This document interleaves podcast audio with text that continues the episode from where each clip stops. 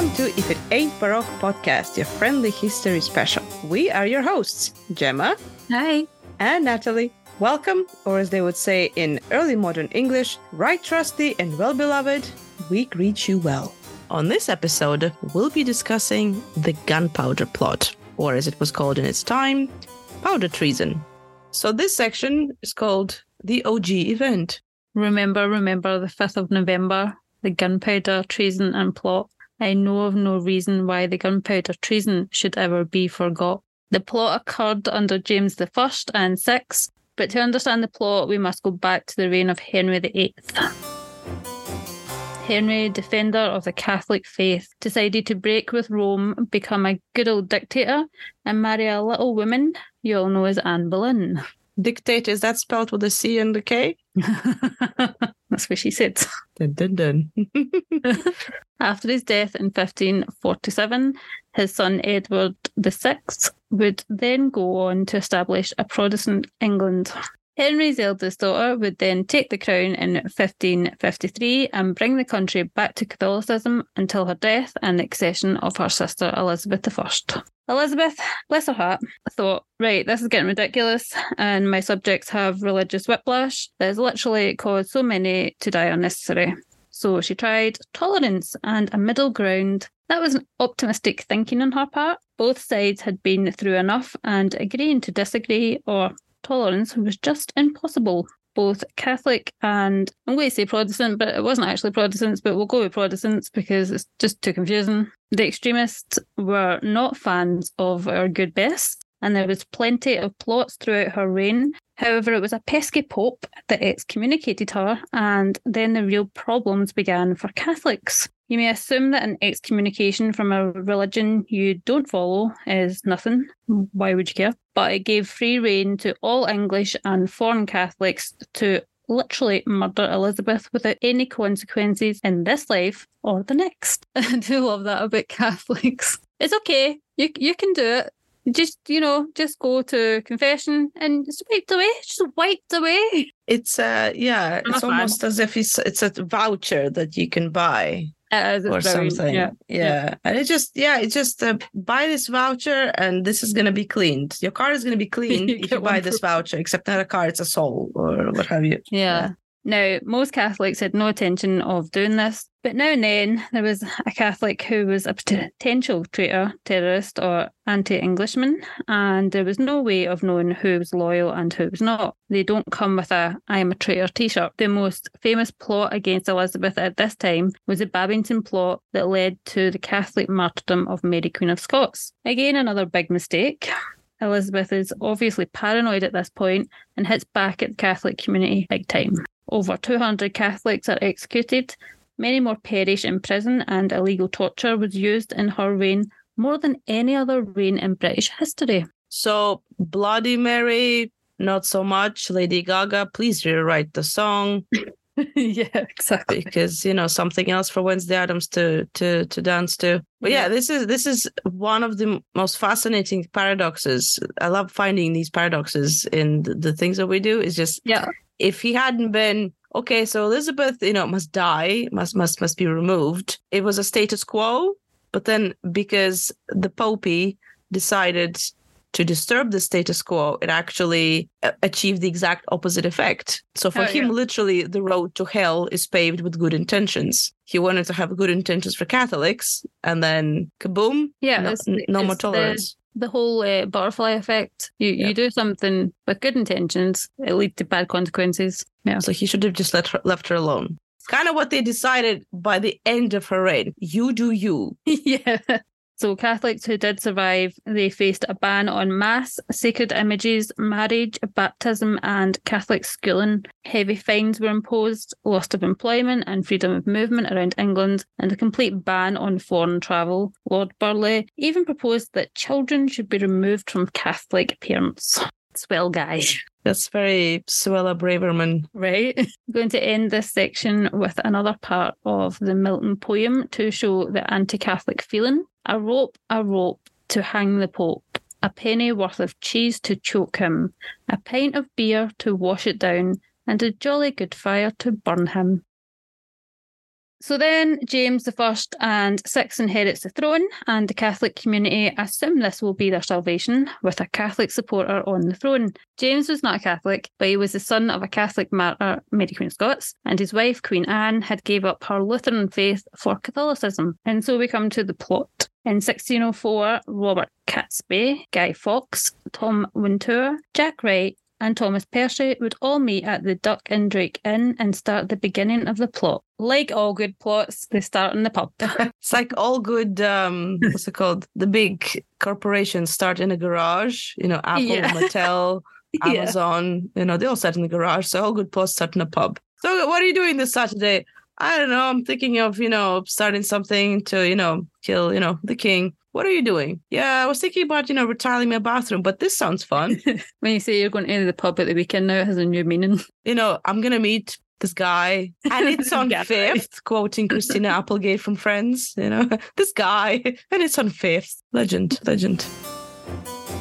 They would involve other conspirators, bringing the number to officially 13. However, there may have been others who helped or were passively aware of the plot. Lucky number 13, or unlucky actually in this case. Yeah, so for some people it is lucky, for some people it isn't, but I don't think there's a specific attachment just from the get-go. I think you make it unlucky through action, which in their case definitely was. Yeah. Because when you involve more and more people in your secret gathering and something that no one is supposed to know, then it's kind of, is it an open secret at this point? The aim was to blow up Parliament on the 5th of November, when all the important aristocrats in the land were present, along with the king and possibly his wife and heir, Prince Henry. At the same time, they would kidnap the king's 9-year-old daughter, Princess Elizabeth, and proclaim her queen. Of course, James had a younger son, but a 9-year-old girl was a better option for a puppet queen. Looking at you, Jane Grey. Unfortunately for the plotters, someone sent a letter to a Catholic lord warning him to stay away from Parliament. Why was this sent, and by whom? Well, there's no concrete evidence, but some suggest it was out of Catholic guilt. The author wanted to save a fellow Catholic, possibly due to a family connection. The lord happened to be the brother-in-law of one of the conspirators. What is known is that the letter led to the search, and Guy Fawkes was found with the gunpowder,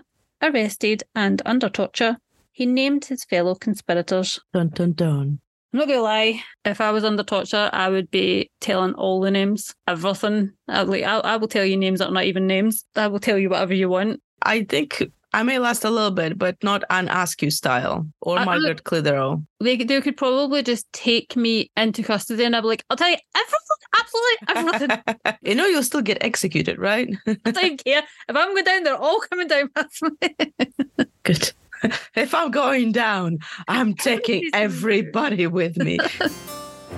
So the next segment is called The Aftermath, the contemporary meaning. The irony of Gunpowder Plot is that for many of the conspirators, this was not their first attempt at regicide. In 1601, a few of them, Catesby included, were complicit in the Essex rebellion against Elizabeth I, but survived with a fine when others, including Essex himself, faced the executioner. Catesby had also plotted with Catholic King Philip of Spain to invade and in defence of fellow Catholics. However, Philip chose peace with James over Catholic sympathy. I'm back to hating Philip again. Remember we were talking the other day there and I was like, I like Philip. No, I hate him again. Because we were talking about his, you know, other non-English history, so to speak.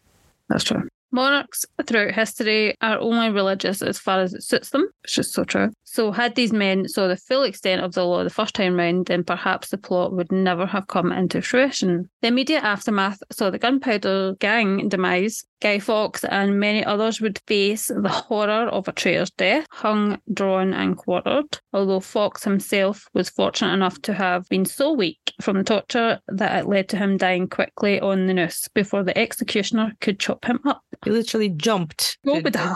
He just, okay, bye.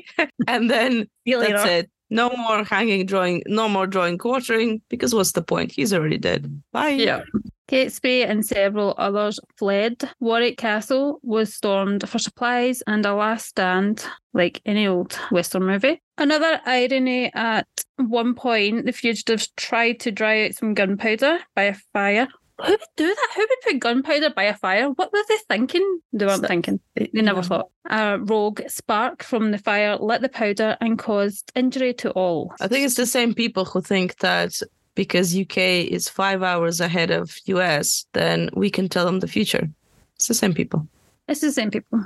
No. Yeah. I'm a big fan of the way. Yes. I love how he died. I'm so sorry, but I love it's how just he died. Epic. Oh yeah, guys, also please read this in Chris Wood's book. Yeah, yes. The famous last words, because he describes this very well. A complete dramatic Catholic death. To be fair, it's kind of bizarre that he isn't always the star of the show like Guy Fawkes. Possibly with the recent TV shows, his name has been rehabilitated, but for centuries the leader and main man was assumed to be Fawkes himself.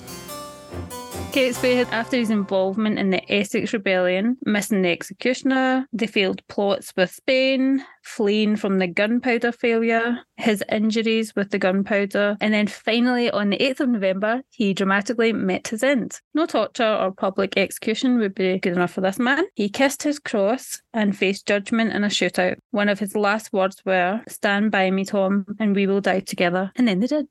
Aww. It literally is Butch Cassidy and the Sundance Kid. I know. The Butch Cassidy and the Catholic Kid. Yeah. Oh my God, I love it. Butch Catesby and the Catholic Kid. Literally. And it gets better. One shot would kill both Catesby and Tom Percy, but he did not die straight away. No. Crawled inside and was found holding a picture of the Virgin Mary, like any old good Catholic. And of course, their plots and death would not bring about an easy life for Catholics. It's a weird one because in hindsight, you can say, well, they were very naive to assume it would. I mean, how ridiculous is their plan? I mean, it's never going to work when you think about it. No. Nobody likes terrorists. Let's blow up a big part of the city. And yeah, did we think this through?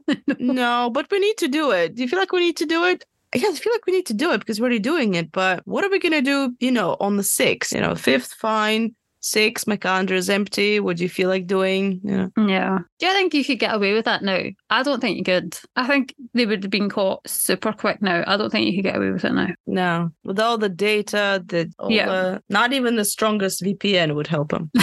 This is the moment I'm really regretting not having a VPN provider as a sponsor. It's kind of a very dead-end plan, no pun intended, because it's sort of like a cul-de-sac. Okay, so will you blow up Houses of Parliament, the previous ones, thankfully, not the new pretty ones that we have? No. I think the Thames probably would be not wider, but it would probably spill into something. Let's think about that as well for a second. It's a great giant crater in the middle of the city, and what would they have done? This is my first thought, right? So if after Bosworth, Henry VII had to continue the myth and invent the myth and then continue the myth, I had to do this because there was a baddie on the throne. Obviously, this is the list of things that he's done. Yeah. Obviously, I am better. And we've talked about how when George V took over from his eldest brother, who did nothing wrong, and this is at the time when it almost doesn't matter who is at the helm. No. Still, the rumors perpetuated. So even at that kind of, when almost nothing is at stake, it was still in place, this cardinal rule of victors rewrite history. So imagine the amount of propaganda they need to come up with and circulate in order to justify what they've done. I think they were kind of maybe they assumed there was more Catholic sympathy. Exactly. And there wasn't, because Popey said, "You do you." Thank you. To whoever was on the throne said, "You do you." So yeah, I think it's bad timing, because I think if it was get it started in Mary's reign, they would have had backing in most of the country because they weren't really that happy with it. But you had John Knox by then in Scotland. You had so much newer generations who had been brought up with the Lutheran faith and Covenanters and stuff. So yeah, just the wrong generation. Yeah, it's too far down the line. And I thought, okay, if we don't do something now, then it's going to get really bad. But then it was already actually subsiding. Yeah. So it's kind of thanks, but no thanks. And then help never came. And yes, that's why you have the Butch Catesby and the Catholic Kid. After the field, King James decided to fine Catholics if they didn't receive the sacrament yearly by the Church of England. It was high treason to follow Rome over the crown. They could not be doctors, lawyers, were stripped of many legal rights, forced to swear an oath of allegiance, and could have their home searched at any time. Of course, James would allow some exceptions when it was in his best interest, or if he happened to like a certain guy at court that had Catholic leanings. Small case G. Yeah, that kind of guy. Not capital G. Yep.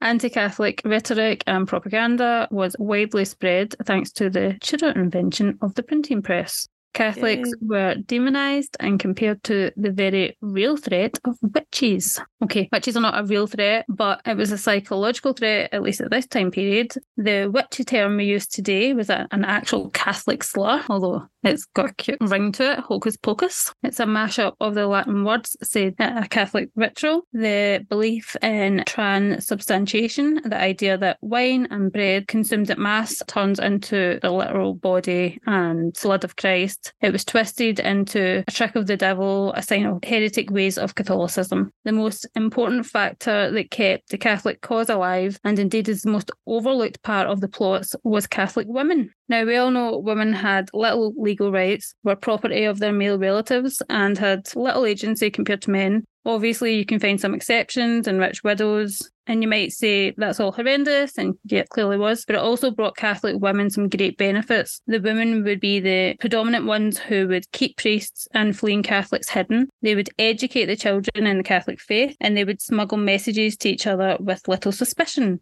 I mean, who would suspect a poor woman? So simple, we don't know how to do anything bad. It's like that SNL parody of Mad Men. When I said, Peggy, what time is it? Oh, I'm a woman. I'm not even allowed to own a watch. Exactly. And again, it's another paradox of history and of life in general. It's just because they appear to be weak, humble, and meek, and because they don't have power, they have power by appearing so. Yeah, which is absolutely genius, and I love it. It's literally the chef's kiss of paradoxes. Yeah, feminism kind of ruined us. At least we can vote and drive. Well, I can vote, you can drive. So the next segment is called the Aftermath, today's meaning and lessons from history. The Gunpowder Plot is still to this day celebrated countrywide in Britain, a tradition that saw bonfires and fireworks lit to celebrate the survival of the monarchy. An introduction of the Papist Act in 1778 was to lessen the hardships faced by the Catholics. They would enjoy some rights, but only a section of them, not all. They could join the armed forces, which they had been barred for, but mass and any kind of Catholic worship was still illegal. So cute. You can die for your country, but you can't, die in your faith. This wasn't very popular, as you can imagine. What would be known as the Gordon Riots, due to Lord Gordon spouting anti-papist rhetoric. It happened on the 2nd of June 1780, lasting to the 9th. Because all this is happening, right, during the French Revolution and the War of Independence in America. So that's why they needed the Catholics to join the armed forces, because they were running out of Protestants in the army. Love it. Well, it's kind of like when they say, okay, open the jails, release the prisoners, because we need bodies to die.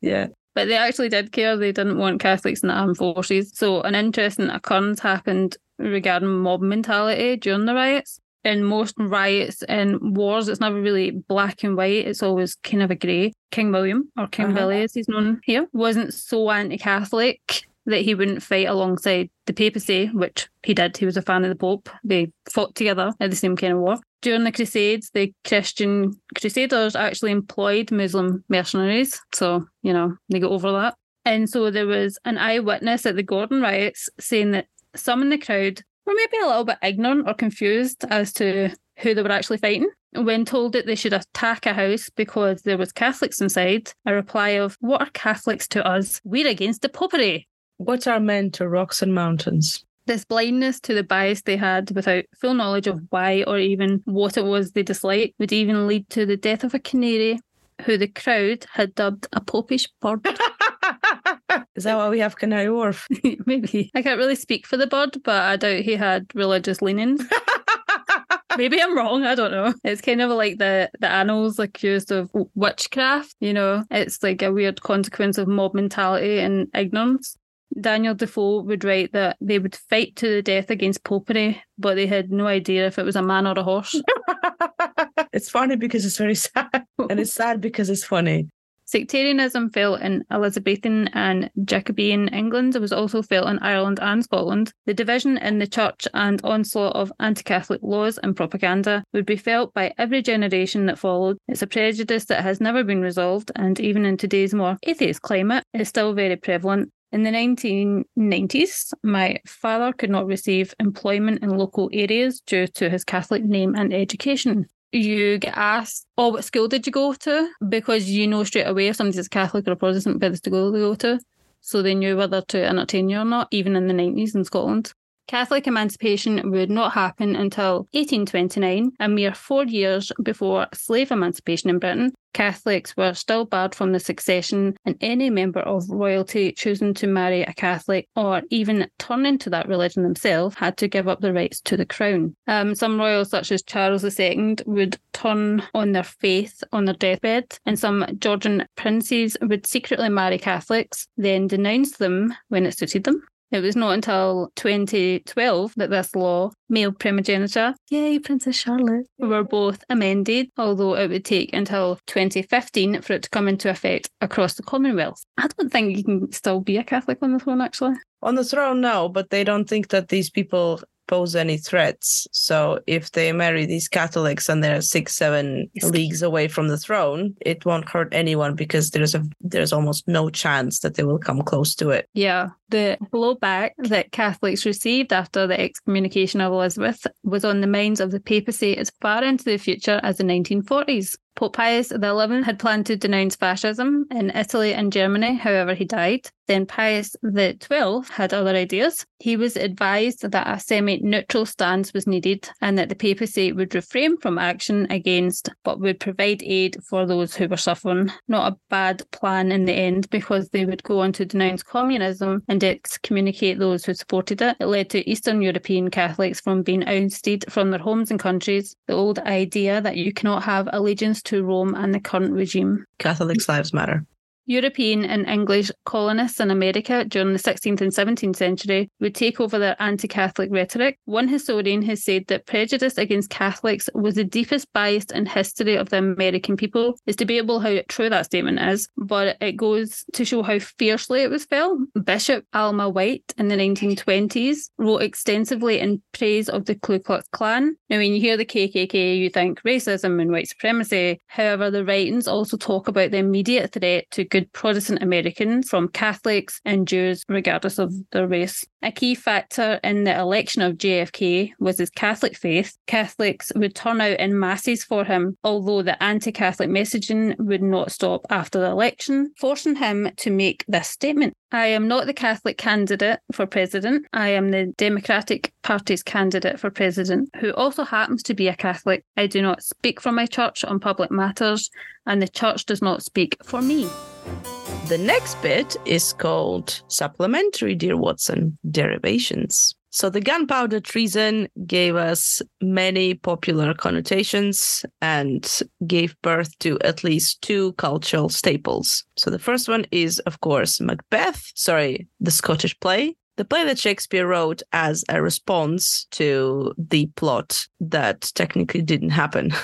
The plot happened, but the deed didn't. He wrote that as the shortest play of his canon, also because he knew that James I didn't like theatre, so he would actually be able to sit through it, which then James congratulated on Shakespeare. Thanks for making it really short. Congratulated him, saying, thank you.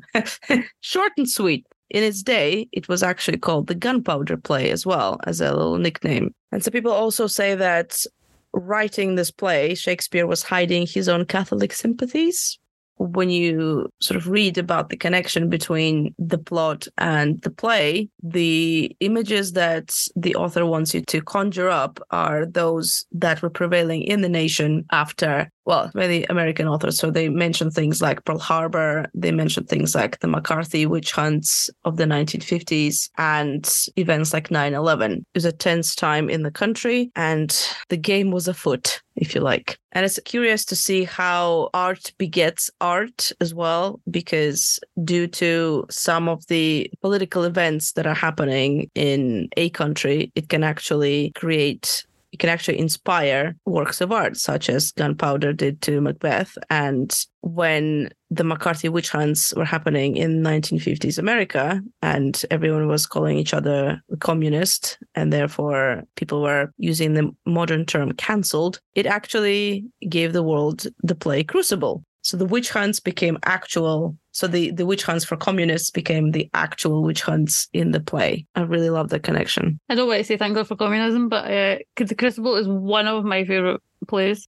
And of course, the other cultural staple that resulted from Gunpowder Plot, or the Powder Treason, is of course the personality and the myth surrounding Guy Fawkes himself, which gave us V for Vendetta, which is prevailing and it's only growing. Even the other week when I was in Covent Garden, and there was a protest against the meat industry, using meat as food. And the peaceful demonstrators, they were wearing Guy Fawkes masks and holding the screens that were broadcasting footage from slaughterhouses. This is how far it's gone. So V for Vendetta started as a series of comic books, and the main guy was chosen as Guy Fawkes. And Guy Fawkes' mask is now... I think it's like a symbol of anti-establishment. Yes. Of course, after the comic book V for Vendetta, you had the film, and it's now taken a life of its own. The mask and the identity, even though Guy Fawkes was a real person who was, born in York, etc. Then he went to fight on the side of the Spanish, on the Catholic side against Protestants, etc., etc. So he had a real biography. And yes, he was anti-establishment and he lost. But somehow, throughout time, despite the fact that the effigy of him has been burnt on every bonfire through the last 400 years, etc., etc. And at some point, it was called Guy Fawkes Day. I think it's only a recent thing that we call it bonfire night. He is associated with it, and he is presented as the main sort of villain. But somehow, through the mythology of the mask, through the idea of this person, it became completely something else. So now it's almost turned the idea around. So if he started off as a villain of the piece, then now he basically a faceless man who speaks and represents the people, represents, yes, anti-establishment. Yeah. I think he's transcended from what back then would have been seen as a terrorist, and now it's more like a freedom fighter, because even now, when I was young, it would be Guy Fawkes on the bonfire. But then today we have Liz Truss, we have Boris Johnson, and we have Margaret Thatcher in the 80s was thrown on a bonfire, and so I remember Tories. Yes, let's have the Tories. Pretty much. It will be interesting to see who they burn this year. They have so many to choose from. So I think people now have came to realise that maybe the government are not the good guys.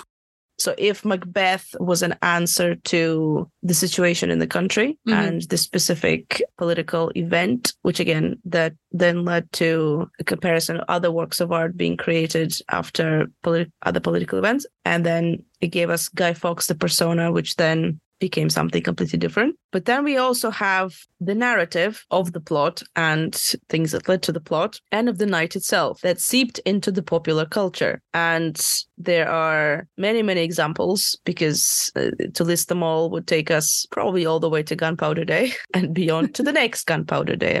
Yeah. But here are my three favorite examples, which kind of show just how embedded the event is into sort of Britain and Britain's psyche. And these are my three favorite examples. So the first one, of course, is Bridget Jones's Diary. It's bonfire night. Was it bonfire night? And we are on fire. And they actually have Bridget and her team have to go to fire stations all over London, including Lewisham. Excellent fire station.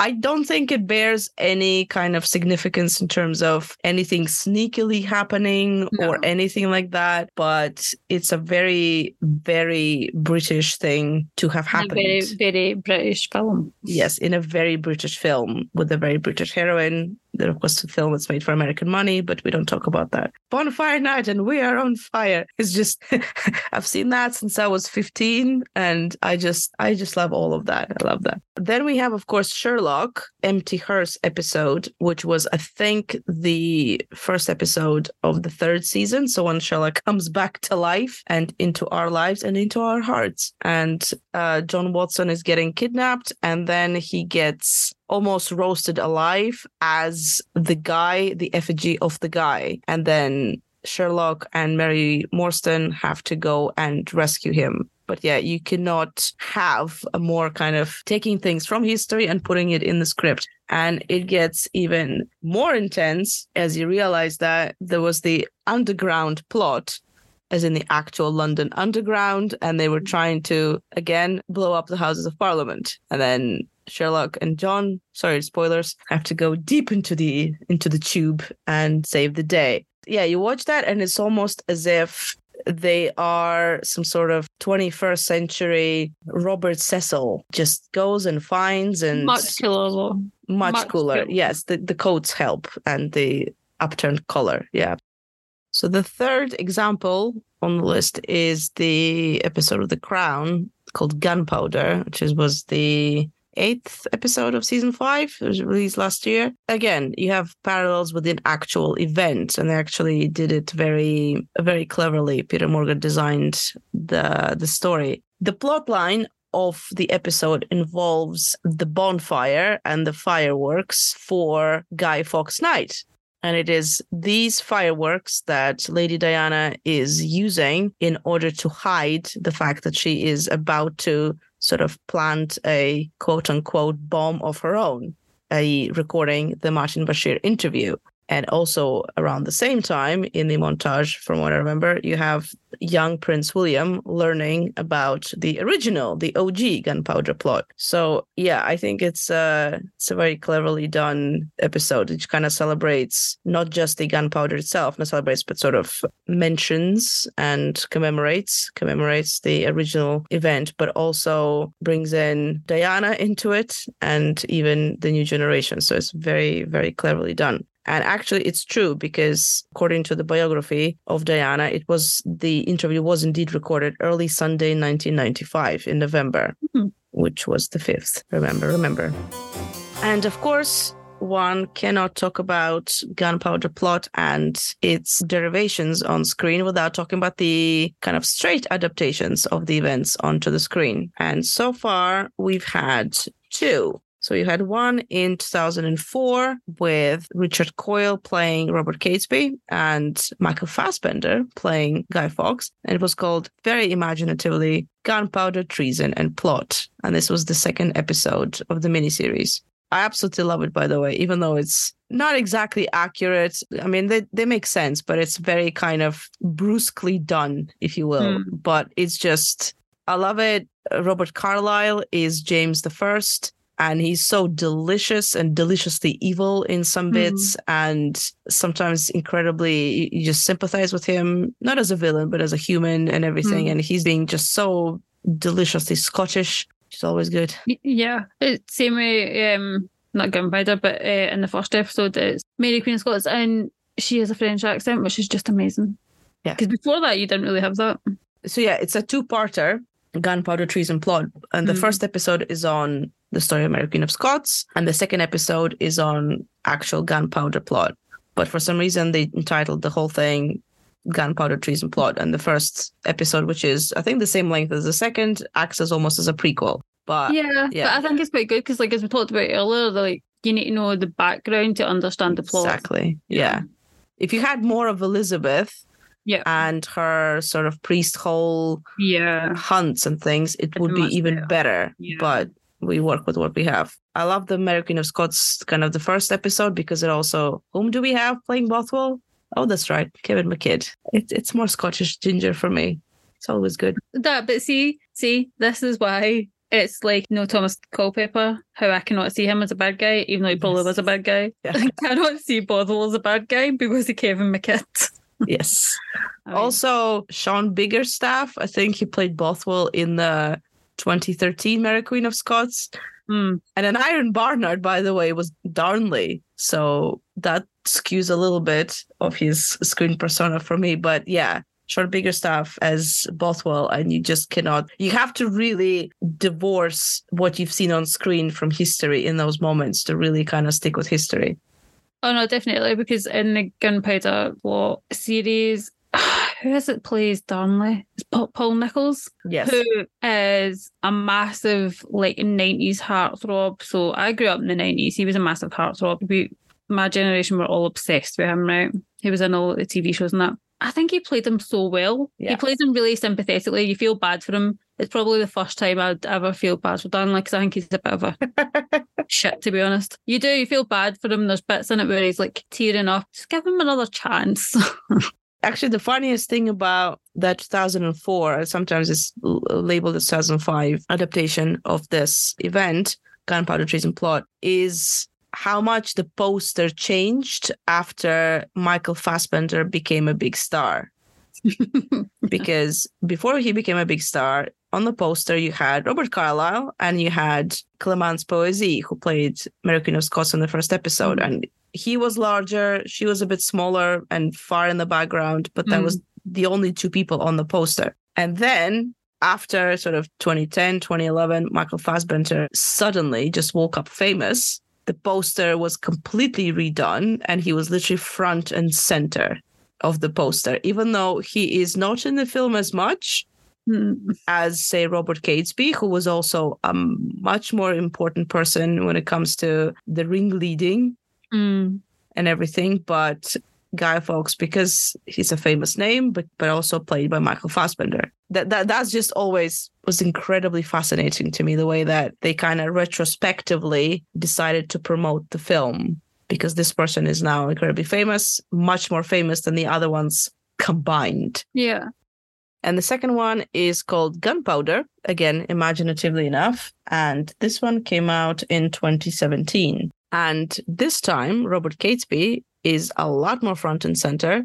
I mean, he was front and center in the 2004 as well, but you had kind of his storyline and the King's storyline. Yeah.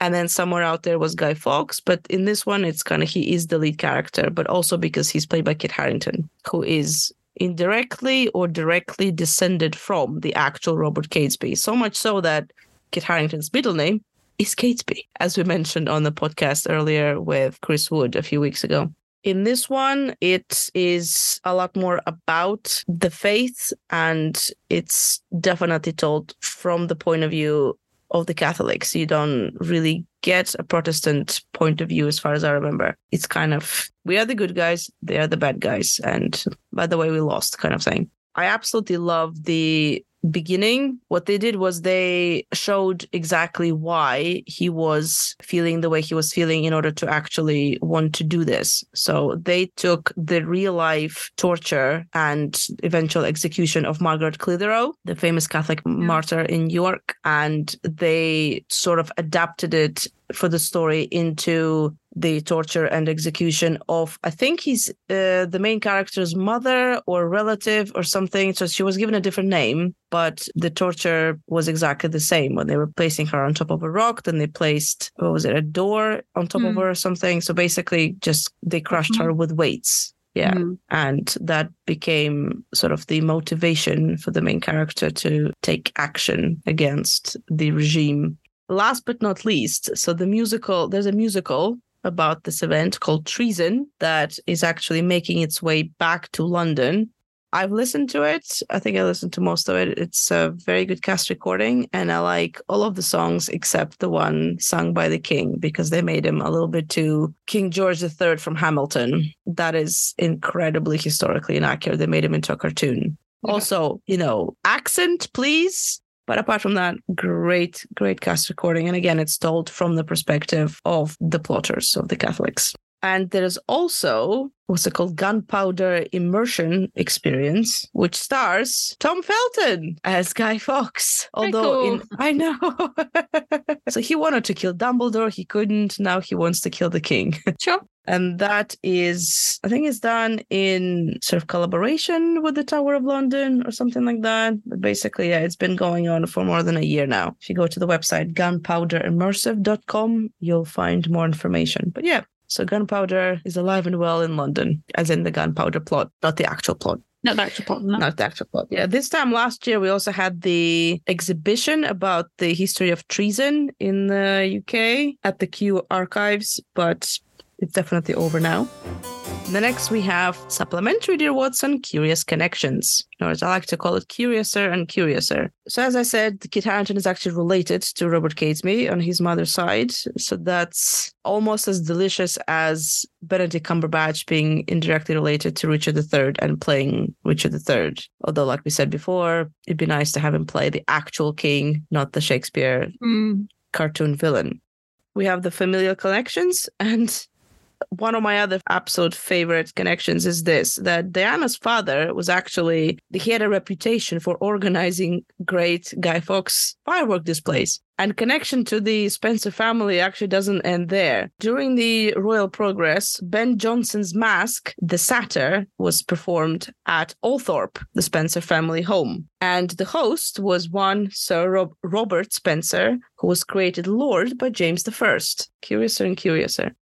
Anna of Denmark, the queen, so the wife of James, she became, as you said earlier, a Catholic. So she converted, but quietly. Her friend, a Catholic friend, she had one, was called Jane Dormer, who was the old playmate of Edward VI. Because you don't really, you don't put James the first and sixth together with Edward VI, because you never do. Elizabeth and James, sure, Edward and Elizabeth, but you don't put those two together, really, do you? No, because, I mean, that's quite funny because Edward was supposed to marry James's mum. Exactly.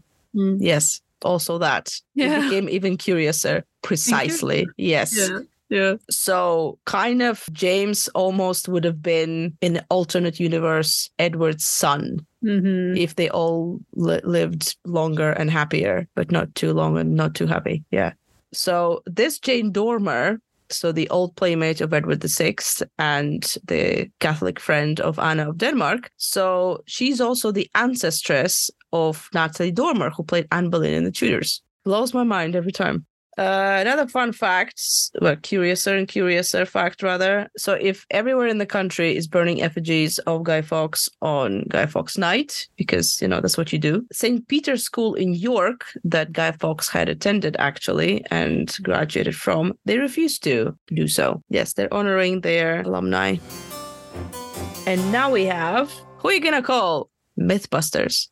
So Guy Fawkes actually was not the gang leader. As Gemma said before, it was actually Robert Catesby and should be remembered as thus. He was basically just responsible for the pyrotechnics because he had this experience in... He was an arms dealer.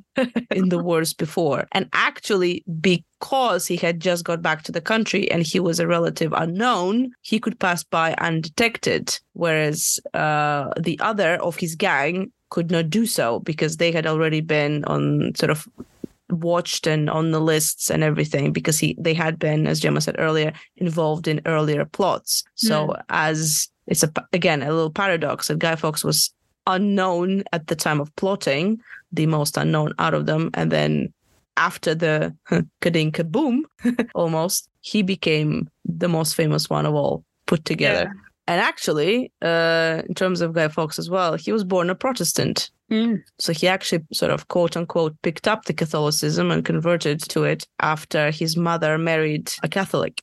Miracles never cease. So the sisters Gemma mentioned earlier, so they are, the last name is spelled V-A-U-X. So in a lot of screen adaptations, it's pronounced as Vaux. So Anne Vaux, which was also played by Liv Tyler in the 2017 TV series, the lady who did quite a lot for the movement, but it's actually pronounced Vox. But usually they choose the Vaux pronunciation not to confuse it or rhyme with Fox, basically. According to the myth, Guy Fawkes was hanged, drawn, and quartered, and that's where most stories stop. But actually he didn't. He was hanged because he hanged himself. He didn't want to suffer the death of the traitor, so he just jumped to his death with the noose intact. And it didn't happen at the Tower, unlike most people think. Guy Fawkes actually died in Old Palace Yard. He died within the precinct, sort of within the view of the building he wanted to blow up. So House of Parliament, just adjacent to his place of execution. And they made the traitors who were about to be executed, they made them face this building so that they would remember what they're dying for, which is, yeah, quite poetic in a way. There was a point on my tour, I remember, that obviously it's a myth that the executioner who didn't get to draw and quarter him, he was so upset that he didn't get to do it that he cut off his Guy Fawkes's testicles after the death and tied them to a bell of a church so that every time the bell would ring, he would be in pain. And there was a rumor that they could hear him screaming when the bell was being rung. And there was another additional urban myth going that the bell in question was Big Ben. But of course, those things happened in very different centuries. And Big Ben was nowhere near, not even conceived, just thought of at the time when Guy Fawkes was dying. He was swimming in their testicles. Yes, of the great-great-great-great-grandfathers. Yes, nowhere near, no. So yeah, that is... So that's... I'm sorry, I have to say this. That story was bollocks. Poor guy. Yes. That brings us to the end of the episode. Life. Of his life and our life, definitely. Yeah. Definitely. Thank you for joining us on the Gunpowder Special. The Powder Treason, sorry, as they would call it back in their day. Gemma, do you have anything to add? No, I think you said it all with balls.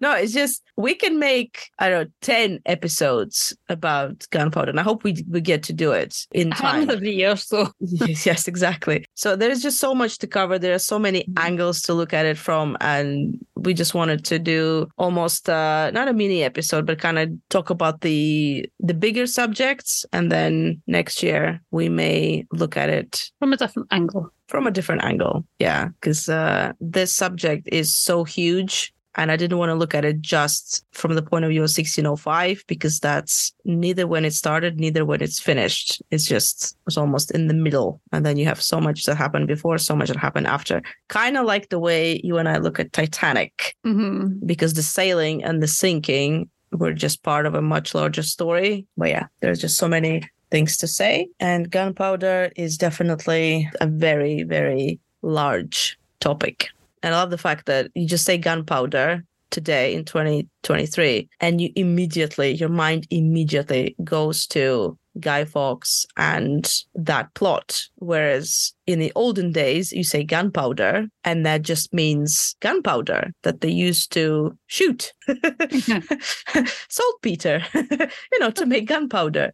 Yeah. And bonfires were not a special thing. Bonfires were lit for all sorts of occasions before this event and after this event. It's another curious thing that those words became firmly associated today with this one event. Yeah. That didn't even happen. That's the paradox of it. Another paradox in the story that it's a well-known event that didn't happen. That's a well-known event that didn't happen. And there's a whole book about it that you and I both read that by, Antonia Fraser? Yeah. Antonia Fraser. Did it happen or almost did it happen? Was it almost allowed to happen with the blessing of Robert Cecil? Did he allow it to develop as far as he did because he wanted to have the repercussions to suit his own goals and things like that. Yeah. So it's, again, there's so many ways to look at it and talk about it. So this was our way today. Quite relevant still today because it is a story of oppression at the end of the day. It is what happens when you oppress people, the lengths they go to fight for their freedom. It's like a good lesson that we never seem to learn, just don't treat people like shit or they do shitty things. You would think it's not a hard lesson to learn, but here we are. I think that's it's a great way to end things. Thank you so much for tuning in to another episode of If It Ain't Baroque podcast. Please like, subscribe, and share with your friends. Gemma and myself, you can find us on social media. The handle is @ If It Ain't Baroque podcast on Instagram. And we have an account on the X of the Twitter where we are @ Baroque podcast. And if you'd like to read our blog and find out more, please visit the website ifitaintbaroque.art. If you'd like to join me on one of my walking tours, and I have three at the moment, one about the medieval and Tudor monarchs, one about the Georgian and Windsor monarchs, and one about naughty London in Southwark. Please join me. The website is reignoflondon.com, and there will be links in the description of this episode. Thank you so much, and see you next time.